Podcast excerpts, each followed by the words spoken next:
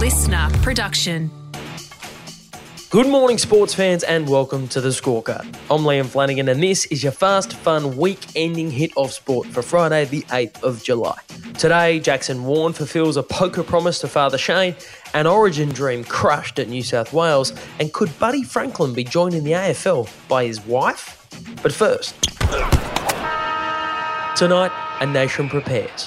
Y'all ready for this? Nick Kyrgios, the most divisive Australian athlete since Pauline Hanson played touch footy as a kid, will tonight take to the court in his first ever Grand Slam semi final, where he'll stand across the net from arguably the greatest men's tennis player in history, Rafael Nadal.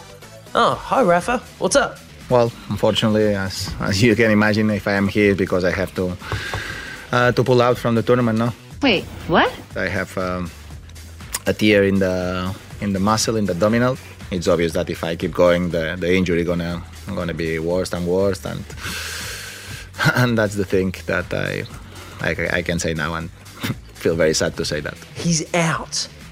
Rafael Nadal is out of tonight's semi final.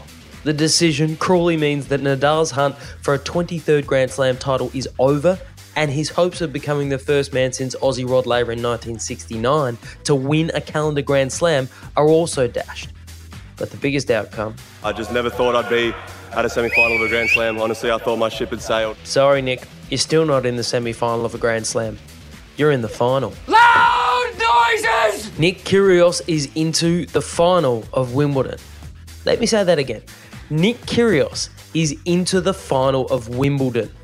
Rafa's decision to withdraw puts Kyrgios into an amazing position to end Sunday's final fresh against either Brit Cam Norrie or Novak Djokovic. And it gives him a huge opportunity to become the first Aussie male to win the tournament since Lleyton Hewitt in 2002.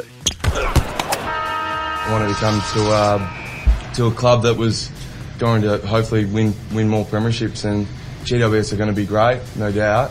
Um, but I can probably see that in a, probably four or five years' time, they're going to be good, and I want success pretty much straight away. So um, that's that's the reason why I chose Sydney. Buddy Franklin's nine year mega deal with the Sydney Swans remains to be one of the richest deals in the history of the AFL, and one of the most controversial, with many expecting the then Hawks star to make the switch to the newly created GWS Giants. Since joining the Swans, Buddy has continued to be one of the sport's most marketable stars and recently became just the sixth player ever to kick 1,000 goals.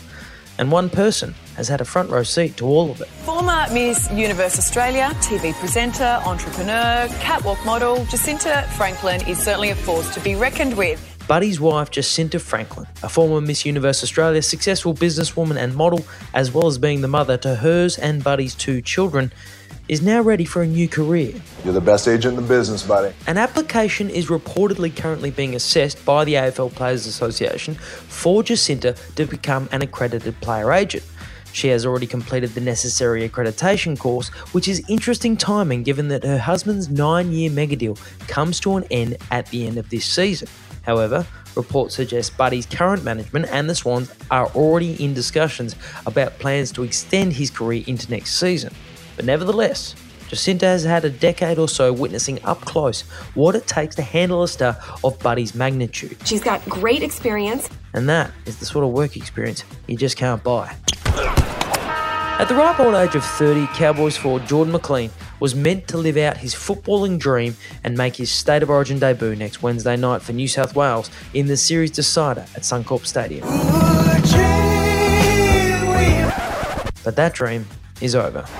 My career's been, you know, full of ups and downs, and I've kind of been used to it. But I thought I might be, you know, a bit of a light at the end of the tunnel, um, getting this opportunity, but uh, it wasn't to be. An emotional McLean bravely fronted the media yesterday after suffering a hamstring injury during New South Wales training that will rule him out of Game 3 next Wednesday.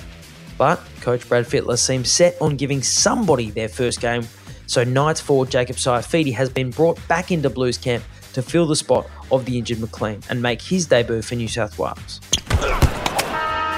At times, it still doesn't seem quite real that the great Shane Warne is no longer with us. The Spin King suffered a suspected heart attack in Thailand earlier this year, passing away at the age of 52.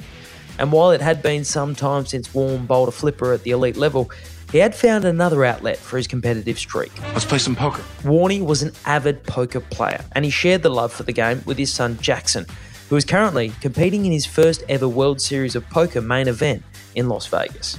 The plan was for Warne Jr. and Sr. to be competing side by side at this year's event, but instead Jackson is competing in honour of his late father, posting on his Instagram that he'd make him proud. And he has.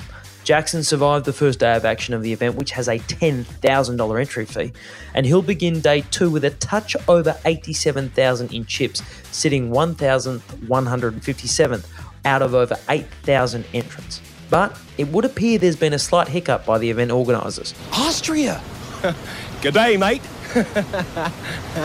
Let's put another shrimp on the barbie. Yes, the official website of the event has an Austrian flag alongside Warne's name. Obviously, people at the World Series poker aren't big cricket fans.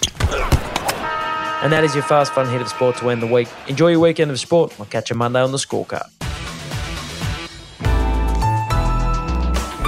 listener.